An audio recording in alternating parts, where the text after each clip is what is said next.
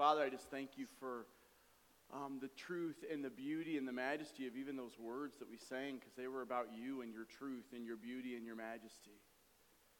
I thank you that even in the dark night, those dark nights of the soul, you hold on to us, for you will never leave us or forsake us. I thank you that when the oceans rage, we don't need to be afraid because your love never fails. I think that the psalmist invites us to taste and see. Oh, taste and see. Oh, taste and see that the Lord is good. That is why we gather here today, Lord. We want to see the goodness of your glory. We want to taste of the goodness of your grace that you have lavished upon us. It is right there. You are not stingy with it. No matter what's going on in our lives right now, no matter what's going on in our world right now, your grace is sufficient. Your power is perfected in our weaknesses. So, Lord, let us not leave here today without tasting of your grace as we continue to worship you in the Word, which is a great grace gift all on its own. Use it to strengthen our very souls, that we would not walk out of here the same way we walked in. Lord, I pray that, that only your words would come out of this mouth, and that only what you would have heard would be heard by the ear of the hearer.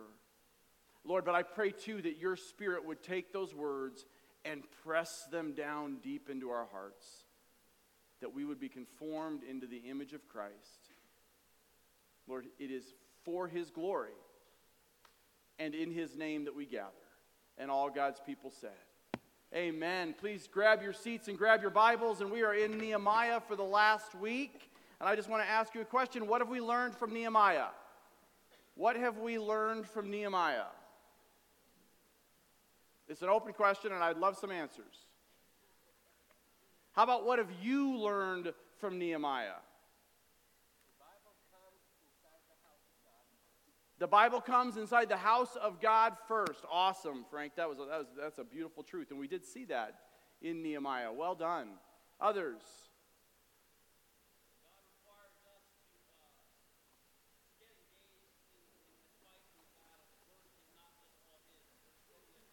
Awesome. So Scott says that the, that the Lord requires us to get engaged in the, and get in the fight in the battle, that the work is not all His to do, but He uses us. That's another great truth. These are encouraging. That we have to work together. Awesome. Have they started already put that stuff up? Okay. No, I guess not. That's good. I'm like, are they giving the answer? Yes, Anita. That he's not, that we don't need to be concerned about what's going on in the politics of the world. And that's going to come out today, Anita. So that's why the Spirit gave you that to share today. So thank you for that.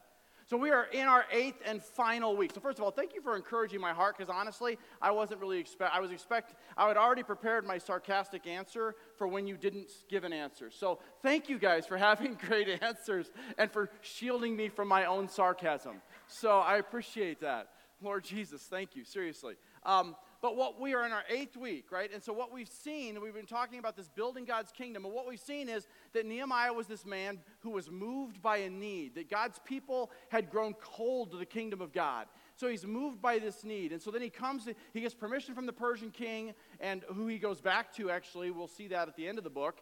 Um, and he, he gets permission from the king to go and rally the troops. And we see him rally the troops. And then, they, and then in chapter 3, we saw how they all worked together, shoulder to shoulder, and next to him, and next to him. So we're all in this together, as somebody just mentioned.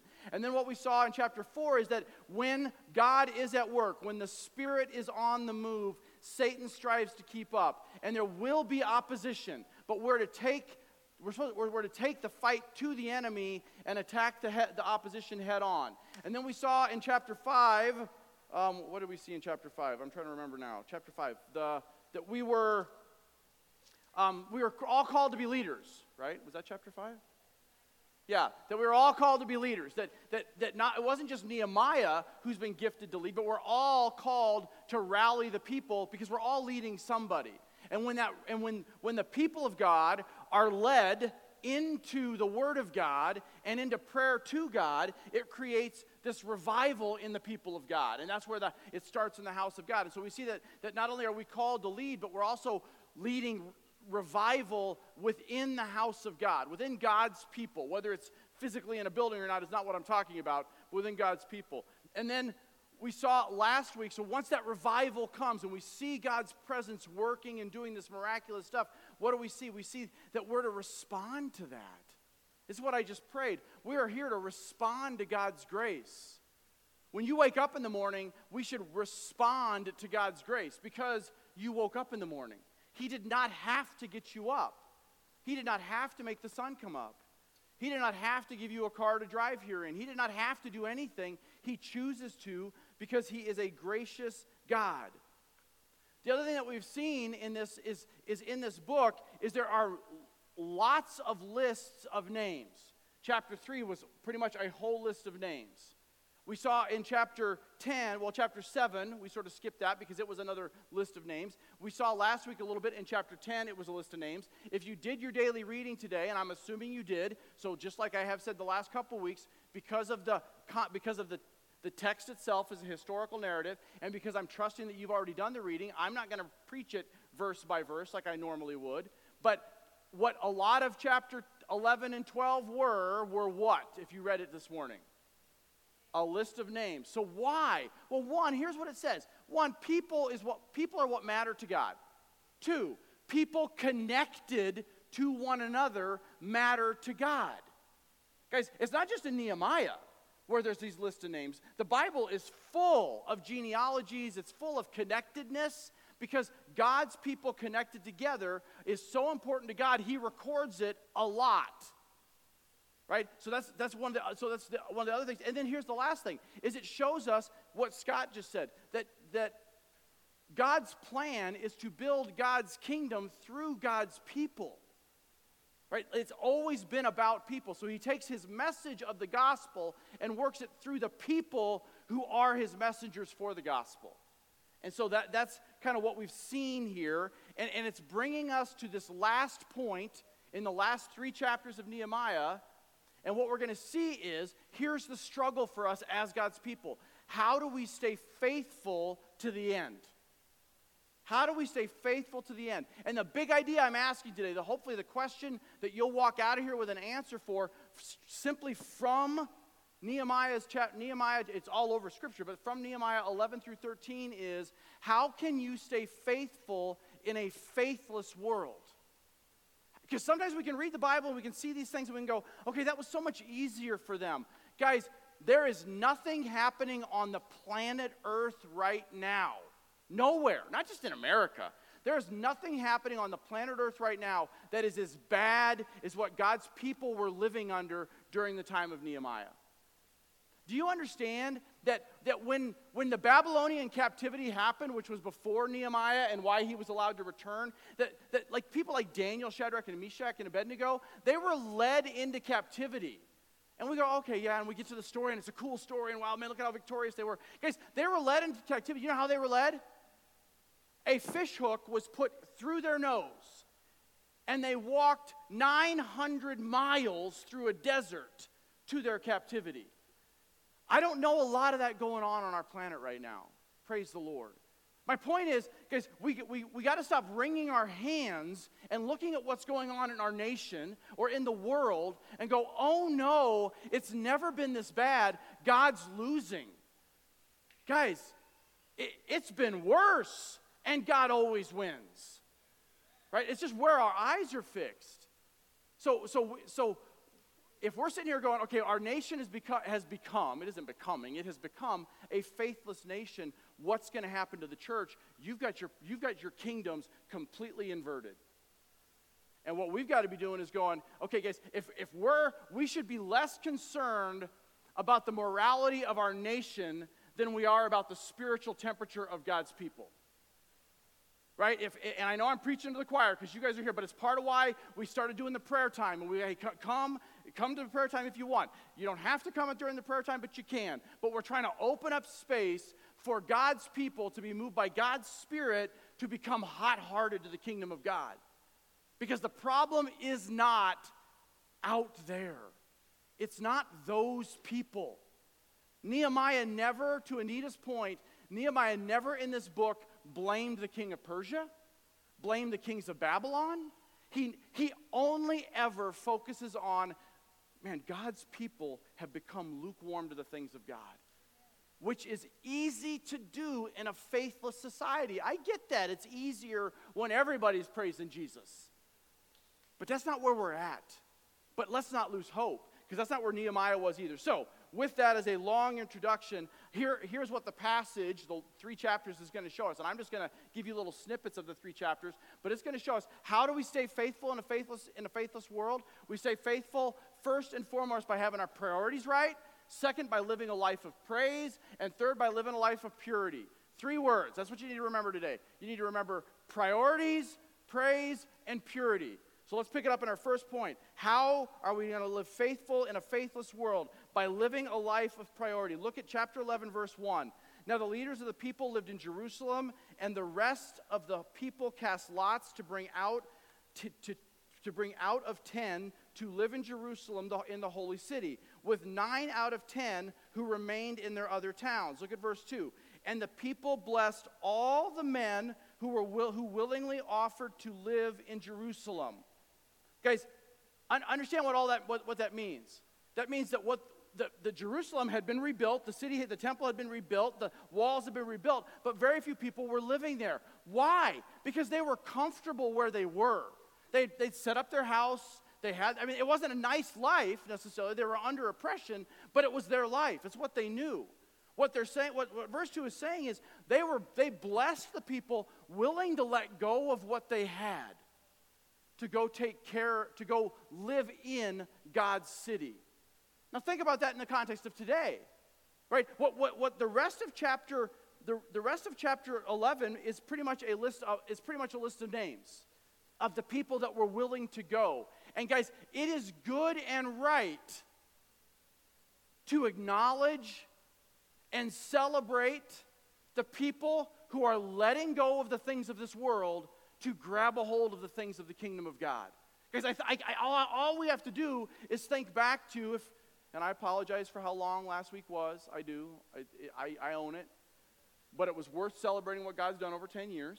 And the best part of the day was when there were 14 couples standing up here who all are standing up here because they've done just that.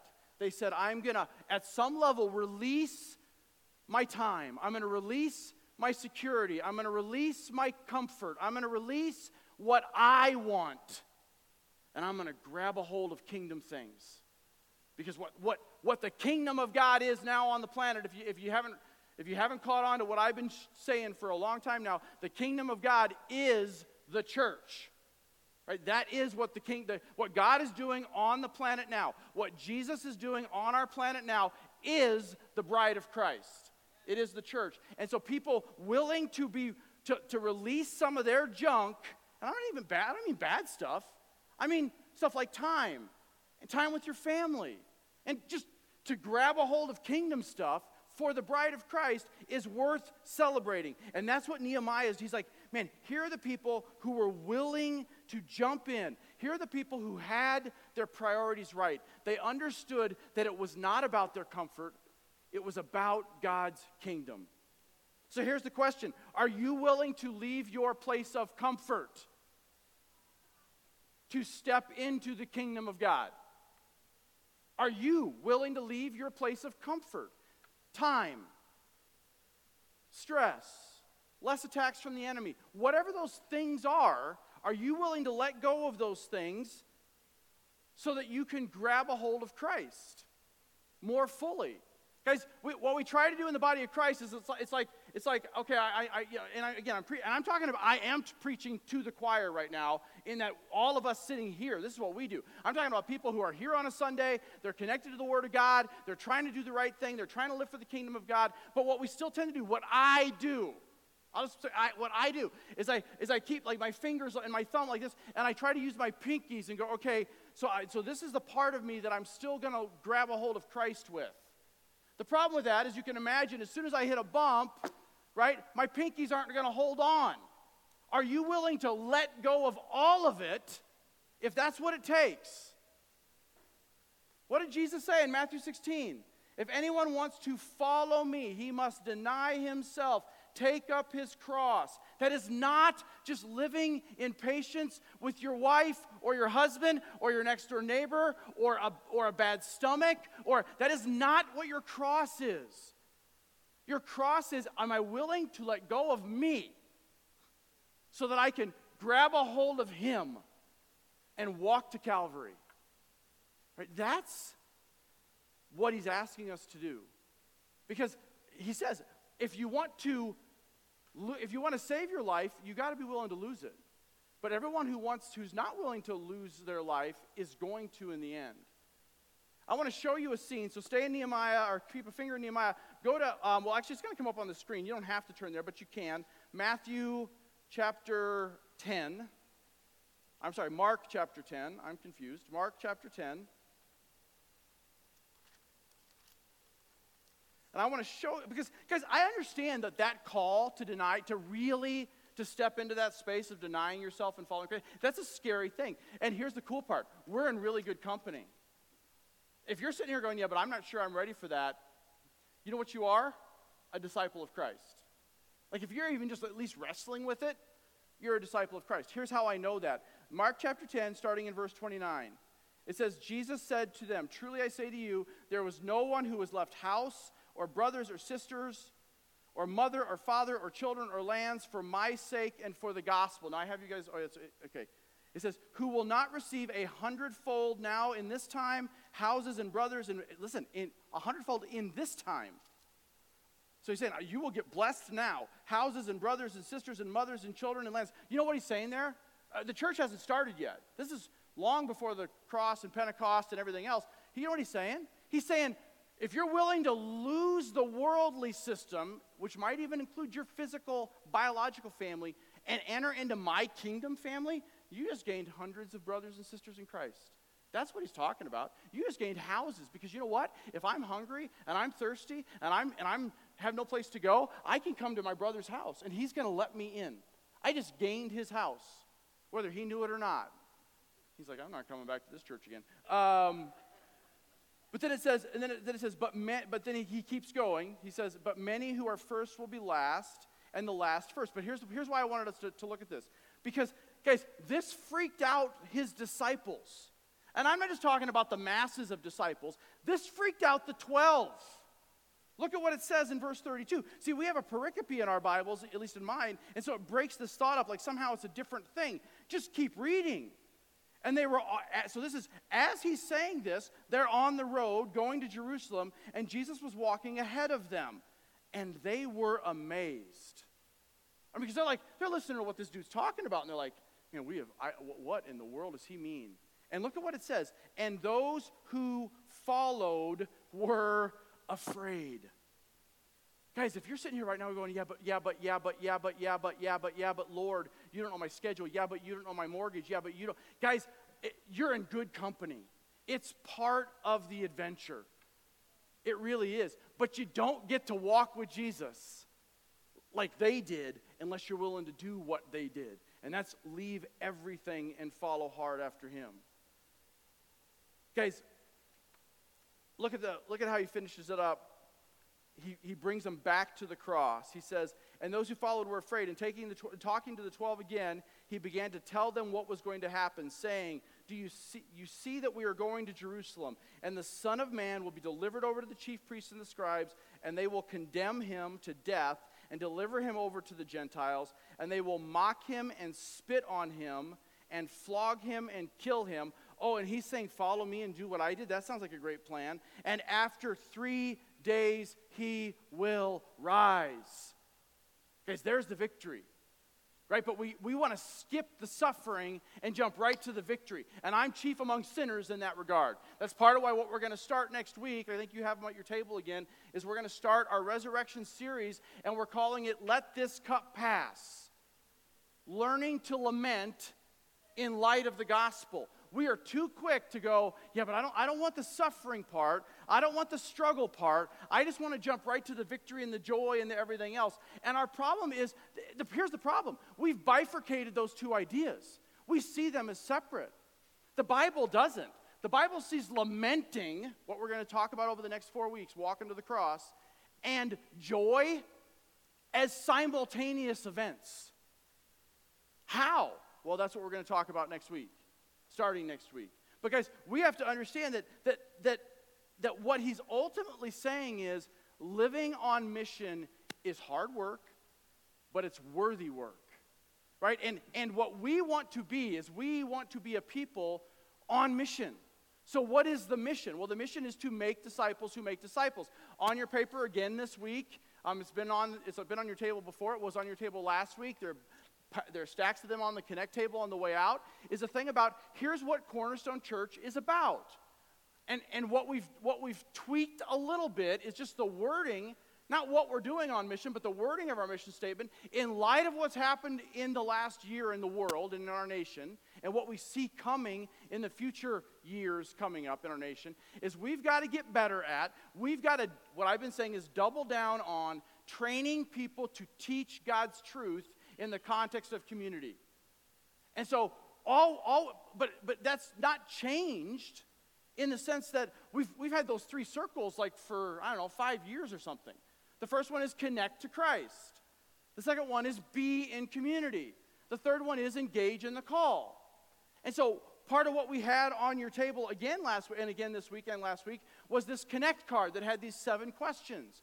All these seven questions are doing it was, you know, do you profess Lord as, uh, Jesus as Lord? Have you been baptized? Do you feel like the Lord's placed you in, the fam- in, in this family of God? Do you, like, you, you can read. I'm not going to read them all to you. All they're doing is they're saying this is what a life on mission looks like. And what we want to get more serious about moving forward is cultivating lives that are on mission because the time is short. Right? The, the, and so, so we have D groups and we have um, and we have Sunday gatherings, and we, and we preach the gospel every Sunday, and we, because we want people connected to Christ. We want people can, to be in community. And we also want people to engage in the call. And so, your table talk question this week that you're not really going to get time to talk about because I'm going to have somebody, I'm going to have Scott McAllister come up and share with you, but to sort of set the table a little bit, if you look at your table talk question, it's on the back of your bulletin. It says, As kingdom people, we're called to live in kingdom power for kingdom glory. That we should have as our number one priority, that's the point we're on right now, live a life of priority as kingdom building but his kingdom, not ours. And when I say ours, I don't just mean individually, I mean ours, Cornerstone. We are not about building the kingdom of Cornerstone Church. We are about building the kingdom of God all over the world. And then it says, this means that we need to be on mission to make disciples. And that starts by sharing your story about his story.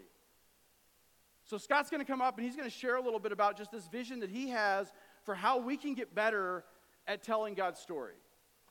I think your mic is back there, and I'm going to go do something about the fact that it's really hot in here.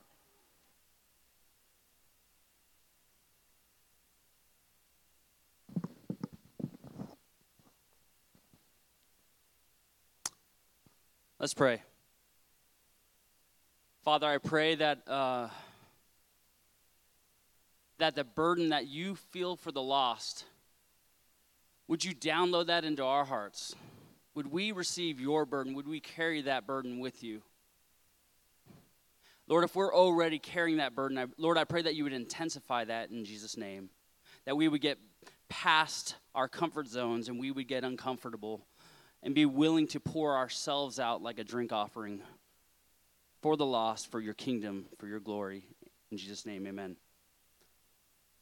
Um, so I think it was three weeks ago, we're sitting at a table over there, and during service, the Lord just downloaded this idea to me. So this is not my idea. This is what I believe. The Lord showed this to me, all right? So I just want to we're going to cast a little vision of what of what we've been working on behind the scenes. It's pretty cool. Pretty excited about this. Everyone that we've shared this with has uh, got really positive things to say as well. So um, I want you to think about a couple things real quick. Um, and I want, I want you to think about if you were looking through the ads and you were looking at a job and the job description was talking about what's required to be able to do the job. Who here has been driving down the road and they see that guy with the headphones on the side of the road and he's got that big sign, he's doing the flipping? You see that guy? You seen him do the like he does like some cool tricks, right? He or she.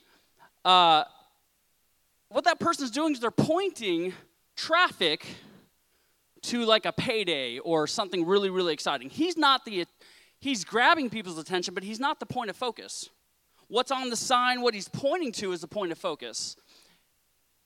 In Matthew 4, we see Jesus call Peter and Andrew.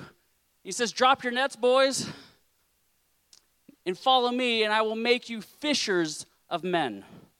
And so, the job description of us as believers is we are to be fishers of men. We are to be about the people business, to draw people in, to roll around with a sign, to do all the twists. But we're not pointing to ourselves, we're pointing to our master.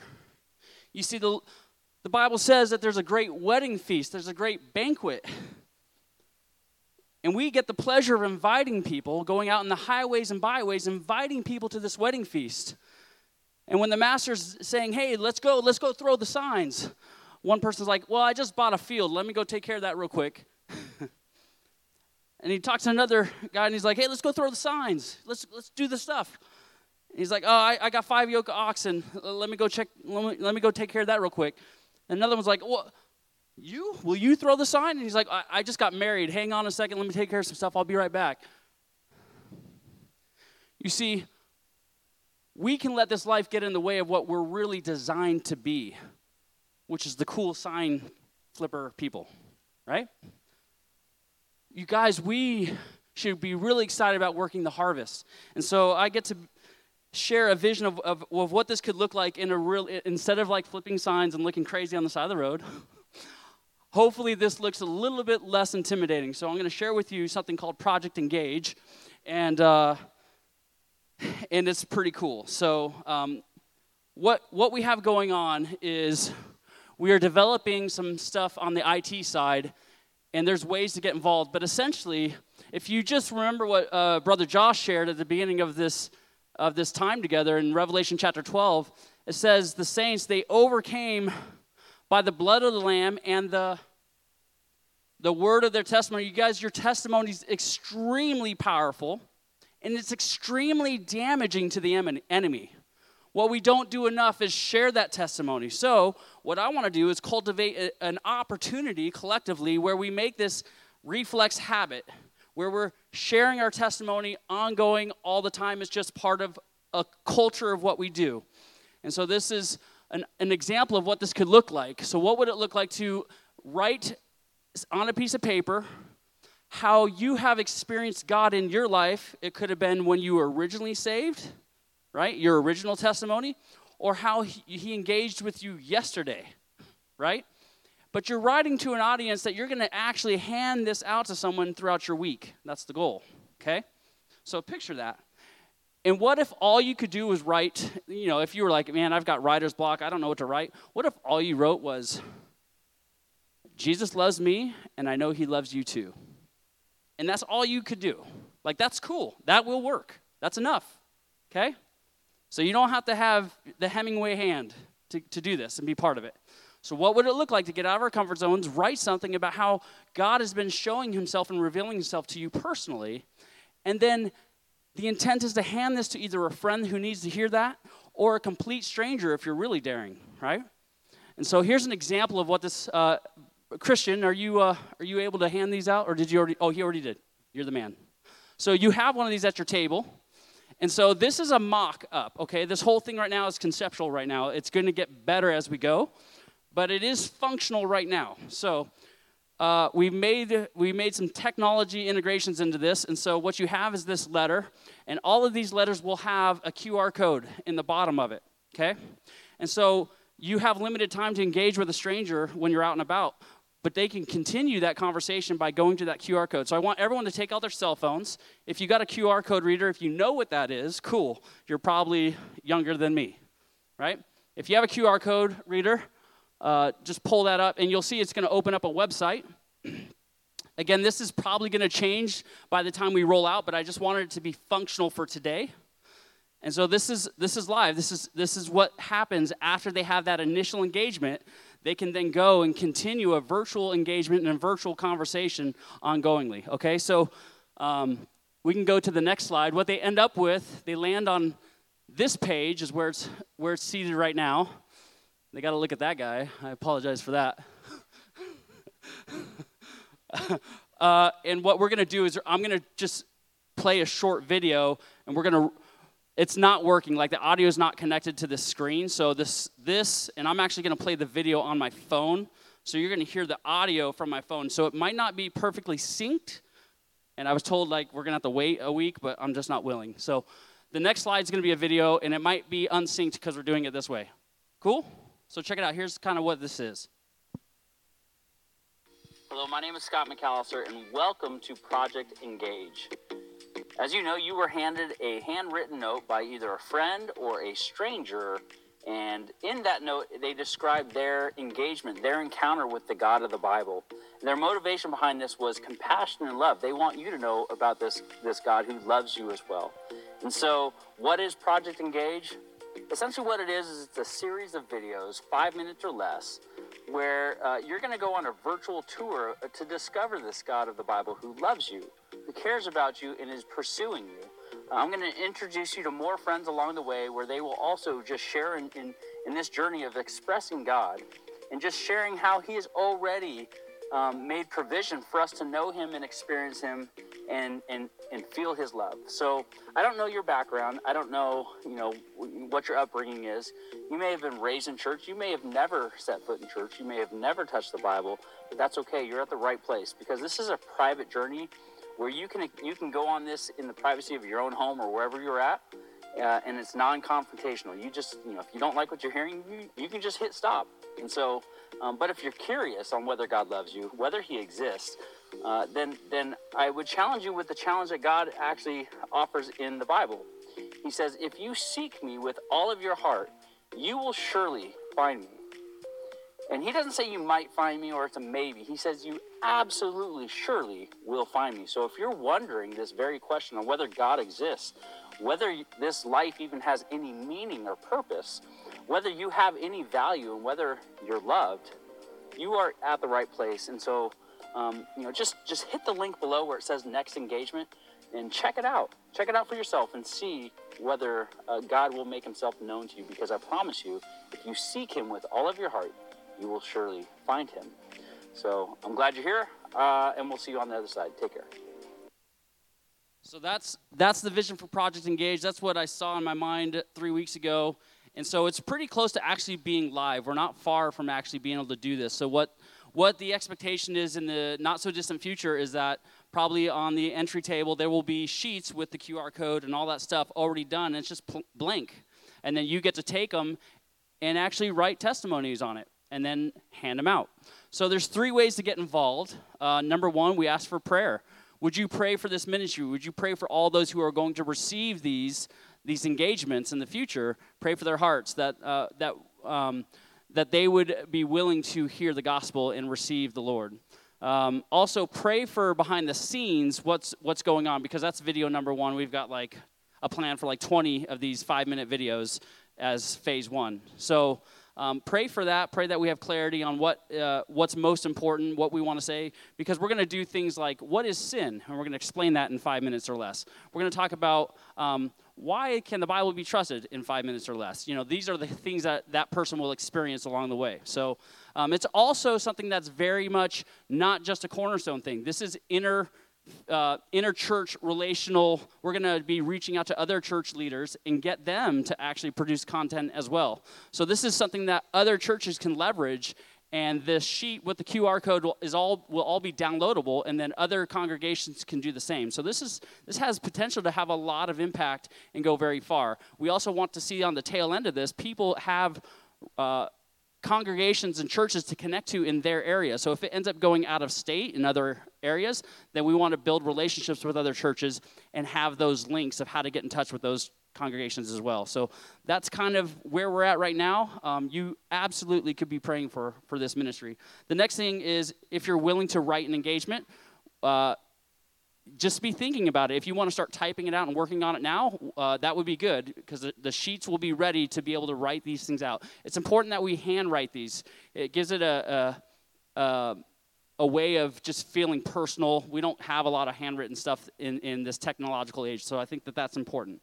Uh, the third thing that you could do is be willing to hand out engagements. So you might be like, well, I'll write one, but I'm not willing to hand them out. Totally cool. Turn them into us. We'll get them in the hands of people who will hand them out. Does that, does that make sense? Is that fair? So who feels challenged by this? Who feels like this is crazy? I've never done anything like this. Okay. Who feels like, you know what, even though it is crazy, I feel like I should do it, like I want to try it? Sweet. Awesome. Well, that's Project Engage, guys. Keep praying, um, and we're working our tails off to get this functional ASAP. So, God bless you guys. Awesome. Yeah, praise the Lord. Because you have, you have, Carrie, Carrie just whispered in my ear, um, she's like, this, this, and, and, and, I, and Scott and his leadership and his vision for this is an answer to a prayer that we've been praying for literally years. Um, that we would, that we would, ha- we would get trained in being on mission. And so this is gonna this is gonna keep coming back up. Like this this sheet is not a one-off. We're gonna be talking about this a lot. So get ready and get engaged. With that, I because today's message is entitled Staying Faithful to the End, I thought I would end each point by going to the end of the Bible. All right, so that was part of why um, I had Josh read the calling passage in Revelation 12. So go to Revelation chapter 1, and let's look at the point, we're made, the, the first point is so how do we stay faithful in a faithless world? One is by living a life of priority. Now look at Revelation chapter 1, and I'm going to start in verse 1. And I promise you, my last two points go much faster than the first one. I, I know I say that all the time because you never know what the Holy Spirit's going to do between now and then. But it's on you people to be praying. I said that a few weeks ago, that if you would pray, that I would quickly say these things. I don't mean speed, I mean efficiently. Um, then we wouldn't go so long. Um, there's just so much here to share. Like, is the, um, so, so it says, so in Revelation 1 1, the revelation of Jesus Christ, which God gave him to show to his servants the things that must soon take place. He made it known by the sending his angel to his servant John, who bore witness to the word of God and to the testimony of Jesus Christ, even to all that he saw.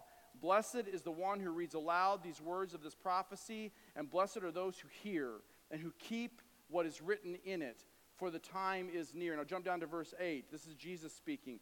I am the Alpha and the Omega, says the Lord God, who is and who was and who is to come, the Almighty One. Now, what does that have to do with the point of living a life of priority? Because the, the next, I taught through Revelation in 2019. That's not what this, this, this Sunday is not about Revelation. But Jesus teaches in the next two chapters, chapter 2 and 3, what's wrong with the church. And what's wrong with the church is their priorities got out of whack.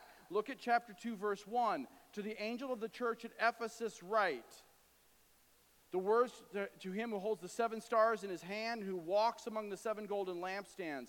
I know your works, your toil, your patience, your endurance, and how you cannot bear with those who are evil, but have tested those who call themselves apostles and are not, and found them to be false. He's like, Man, I know you're doing good, guys. You're, you're trying to stick to the truth of my word. I know that you're enduring patiently and bearing up for my name's sake, and I know that you have not grown weary.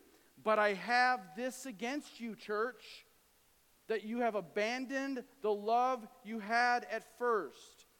Remember, therefore, from where you have fallen, repent and do the works you did at first. If not, I will come to you and remove your lampstand from its place unless you repent. So his point is, guys, you're doing all the right stuff, but you've lost your heart for me. I'm not a means to the end, I am the end you are seeking. So get there. Now look at chapter 3 and verse 14. That's the only other one I'm going to read. And then we'll move on to point 2. And to the angel of the church at Laodicea write this the words, eh, the words of the Amen, the faithful and true witness, the beginning of God's creation. I know your works. You are neither hot nor cold. I would rather you either be hot or cold or hot. So because you are lukewarm and neither hot nor cold, I will spit you out of my mouth. For you say, I am rich, and you have prospered, and, and need nothing, not realizing that you are wretched, pit, pit, uh, pitiable, poor, blind, and naked. And then he finishes up with, he says, Behold, in verse 20, I behold, I stand at the door and knock. Guys, the, the place he's standing isn't your unsaved neighbor. He's standing at the door of the church. Why? Because there's a lot of lost people in there. I stand at the door and knock. If anyone hears my voice and opens the door, I will come to him and eat with him and him with me. The one who conquers, I will grant to him to sit with me on the throne, and I also conquered, and I sat down with my Father on his throne. He who has ears, let him hear what the Spirit says to the churches. So, how do we stay faithful? We stay faithful by having our priorities right, by having our heart seeking first and foremost after Him, and second, by, by not being distracted by doing things the world's way. Right? Too much of the church has entered, or too much of the world has entered into the church, and we'll talk more about that in a minute. And the second thing is that we have to live lives of praise. So back to Nehemiah, and I apologize, I'm not sure why my mic's doing that again, but it just is what it is.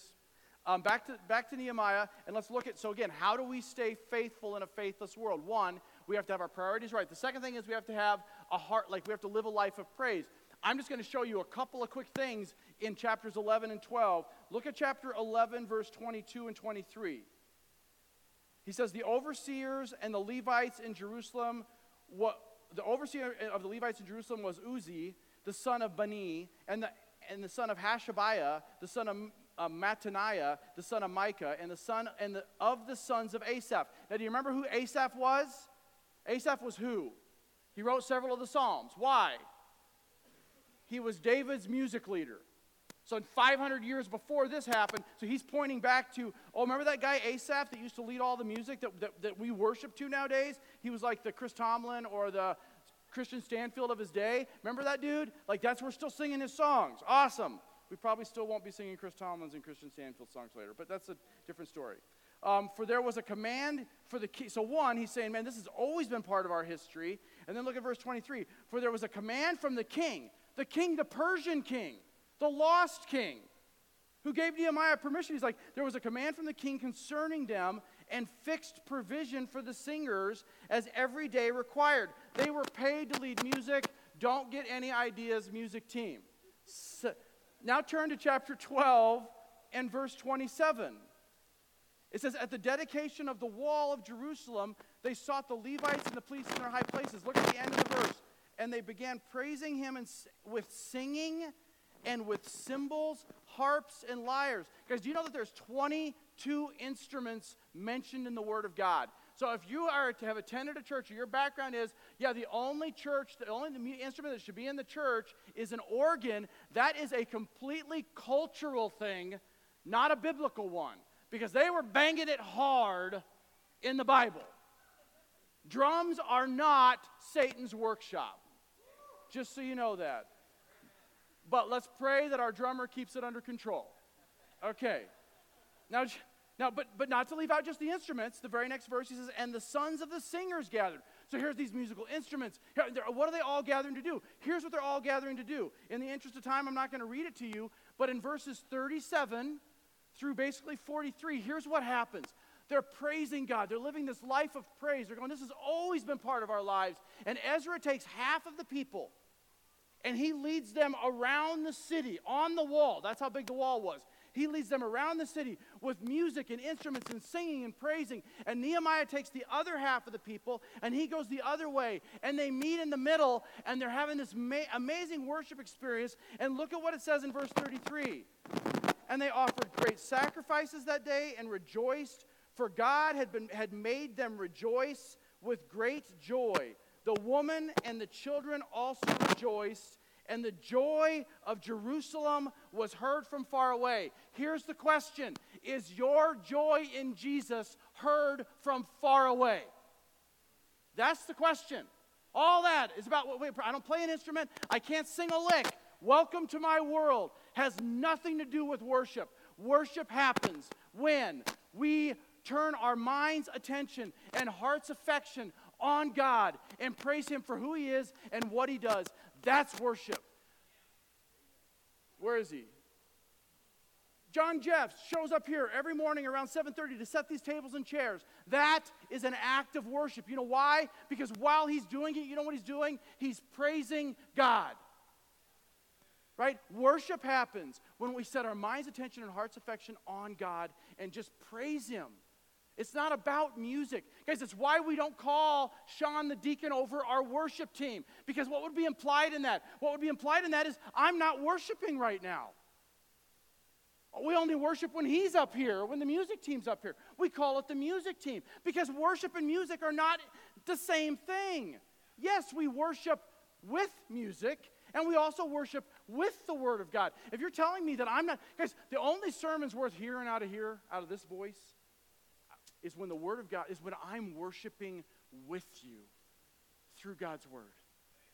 Like, that's it. Like, I, the, the best sermons are when the pre- pastor is worshiping with his people. This is an act of worship right now, or I shouldn't be up here. Right? And so, so we have to get our eyes off, but we, but we also have to ask the question are you living a life of praise? Like, are you known as the most positive, and I don't mean rainbows and unicorns. We're going to talk more about that when we talk about lamenting. I just mean, are you by, are, are you joining in the office conversations about all that is wrong in the world today? Or are you quick to enter into the space of going, but you know what? I have a God in heaven who has saved me from what's to come, and praise the Lord, I'm going to be with him in eternity, and he is laying up treasure in heaven, and all of his promises are fulfilled in Jesus Christ, and so I don't really care about your problem that you think is happening in the world right now. Let me just pray for you because you're the one I care about.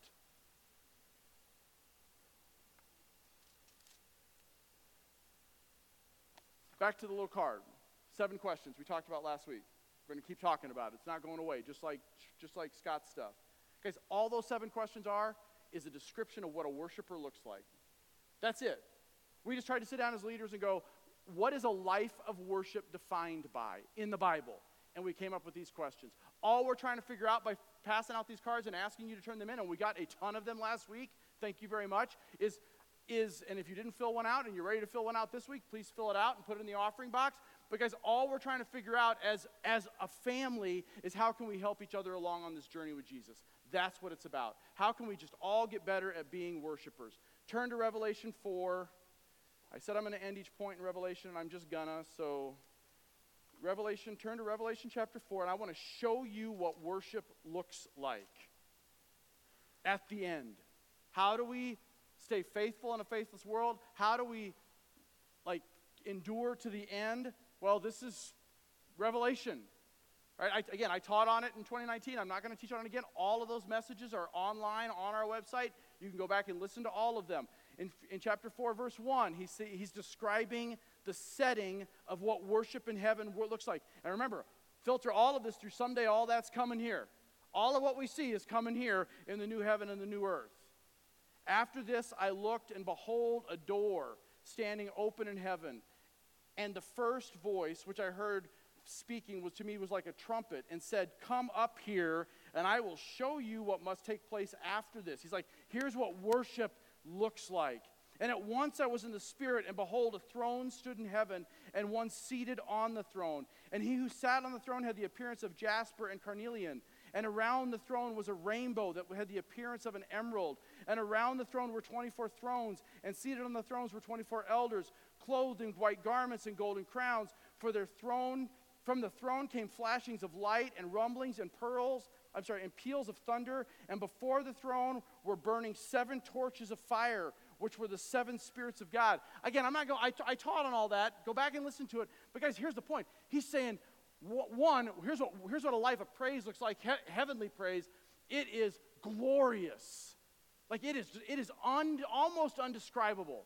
A life lived in the praise and the glory of God is almost undescribable. Now look at chapter 5, and he's going to tell us like, here's why it is. Chapter 5, verse 1 Then I saw at the right hand of him who was seated on the throne a scroll written with it on the back, sealed with seven seals. And I saw a mighty angel proclaiming with a loud voice, Who is worthy to open the scroll and break its seals? And no one in heaven on, or on earth or under the earth was able to open the scroll or look into it. And I began to weep. I began to weep loudly because no one was found worthy to open the scrolls. And one of the elders said to me, Weep no more.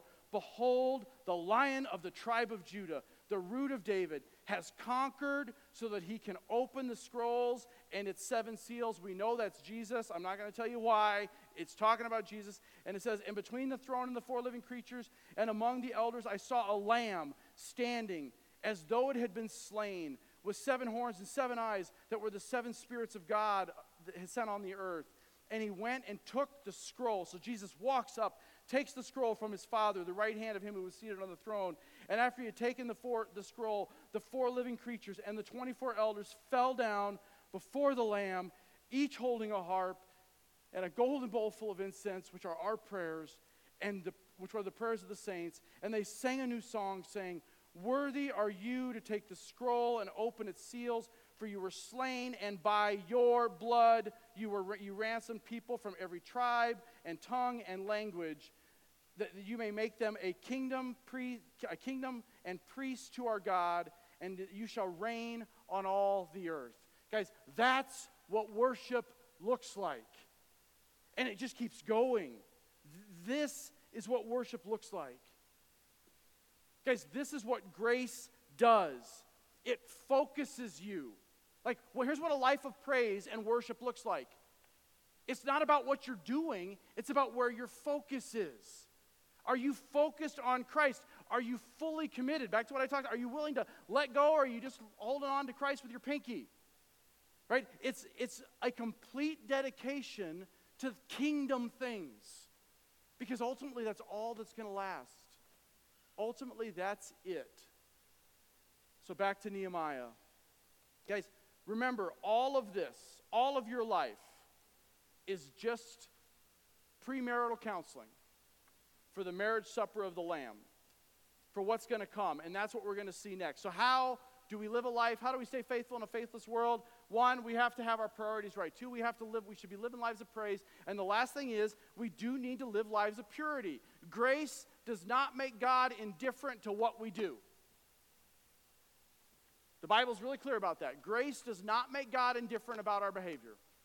But look at what happens. So, oh, before I even before I jump in, I'm in chapter 13. I don't know if you know this or not, but part of why we, we're trying to help people teach the word. So mark this down in your Bible. The book of Malachi, which is the last book in your Old Testament, the book of Malachi is it's the last book. It's right before Matthew.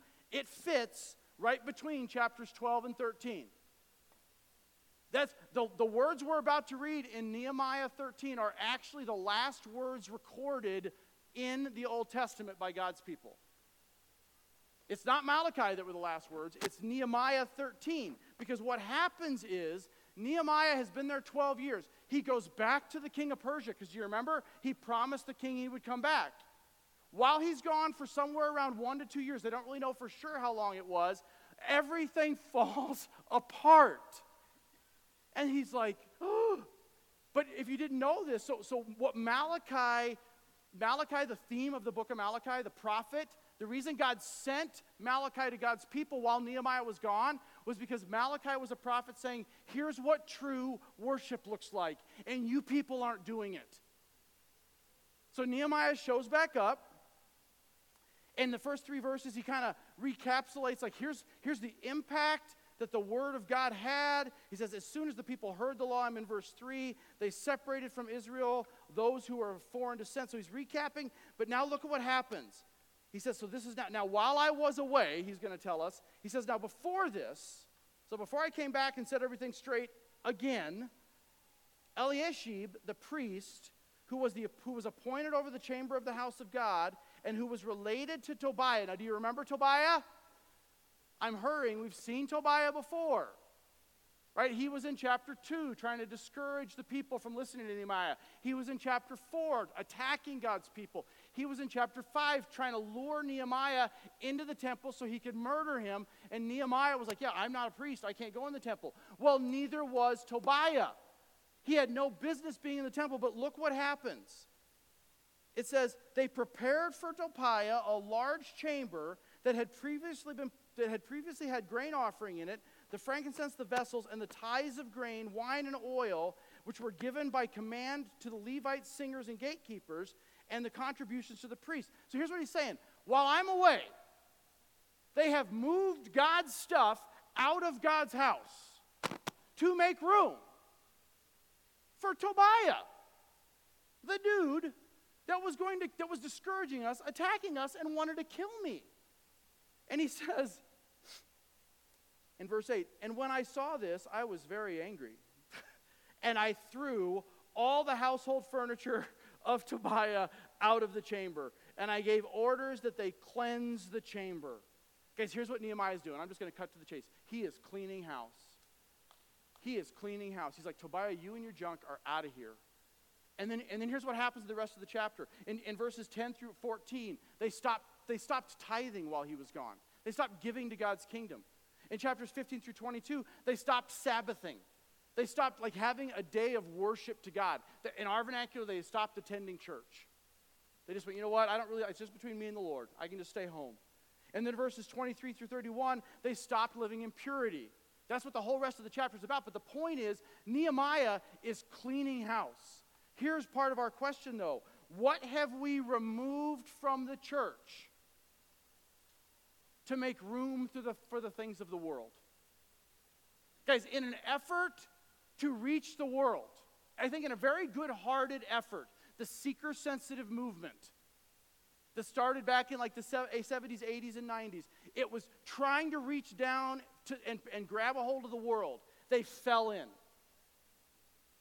And all of a sudden, they moved God's stuff out of the church. We don't have room for that. The word might make people feel uncomfortable. Doing communion might make people feel awkward. So we're not going to do those things. We're not going to have those things. We're going to bring, we're going to bring a rock concert in because that's what people like and that'll bring people here. That's exactly what happens to Nehemiah's time. Because before we start, before our minds start going, oh yeah, I know that church, I know that church, I know that one. There's a bunch of them, but I, I'm not speaking of any one church in particular, right? I'm talking about the church, and we're not immune to it. Because that's my next thing. What have we removed to make room for worldly things? And then the last thing I would say is, what have you not just removed from your life, but here's another way to think of it. What have you grabbed a hold of, especially in the last 12 months with all that's been going on in the world, what have you grabbed a hold of that you no longer have room in your life for Christ? Like, what, like, guys, we're entering into this season of lament, the season of walking to the cross. I've sent out an email like four different times this week. If you didn't get them, then you need to fill out one of these so we get your email address. But about what the season we're going into and the idea of fasting. What are we letting go of, during, specifically in the next four weeks before Resurrection Sunday? that we could have more room in our lives to grab a hold of Christ. That's ultimately what Nehemiah, he's like, everybody out, or Tobiah out, we got to get back to what really matters. So here's what they said. Remember then, oh my, I'm in verse 29, I'm sorry. Remember them, oh my God. This is how the, this is how the Old Testament really ends. Because they desecrated the priesthood and the covenant of the priesthood. And look at verse 31. And the very end of verse 31. And remember me, oh my God, for good.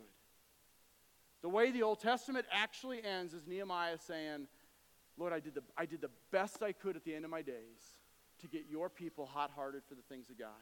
And I'm not going to, I'm going to go down swinging. That's the bottom line. They had so polluted their own worship that they had stopped being worshipers. How, guys, all of us, all the time, are worshiping something. All of us all the time are worshiping something. And the only question is what? How do you know what you're worshiping? What has your mind's attention? What holds your heart's affection? Those are the things you're worshiping. And they change moment by moment for all of us, honestly. So anytime you're wondering, like, what am I worshiping in this moment? Ask yourself, what is your mind fixated on? And what has a hold of your heart? Now I'm going to take you one last place in, in Revelation. I'm going to have the music team come up and get ready as we go as we go to Revelation 18. So we just skipped all the bad stuff in Revelation. Right? The, the, the plagues, the bowls, everything else. And we're going to go to Revelation 18. Guys, this is the passage that led me to teach Revelation two years ago. It wasn't about what was going on in the world. I didn't know 2020 was coming. It was long before any of that was on our radar. It wasn't about the politics. It wasn't about any of that. It was about the condition of God's people. It was about our condition that we can show up and just go through the motions. Because, we, because you know what, man, if he keeps going long, I'm out of here because, like, seriously, I got things to do. Right? Now, I get if you have little kids, there's a whole other reason you wouldn't want me to go long, and I apologize for that yet again. But look at what it says in Revelation 18, sorry, starting in verse 1. After this, I saw another angel coming down from heaven, having great authority, and the earth was made bright with his glory. And he called out with a mighty voice, Fallen, fallen is Babylon the Great. Babylon the Great is just a name for the world system. he goes on to describe it. Now look at verse 4. This is what struck me three years ago. I heard a voice from heaven saying, Come out of her, my people. Do you understand what he's saying?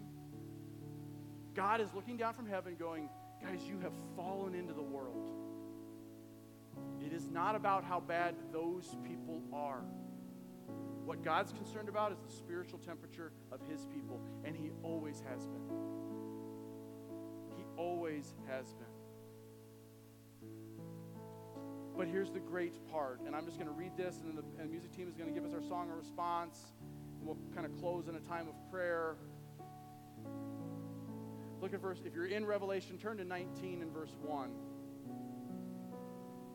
After this, I heard what seemed to be a loud voice of great multitude in heaven crying out, Hallelujah! Salvation and glory and power belong to our God, for his judgments are true and just, for he has judged the great prostitute who corrupted the earth with immorality and has avenged on her the blood of his servants.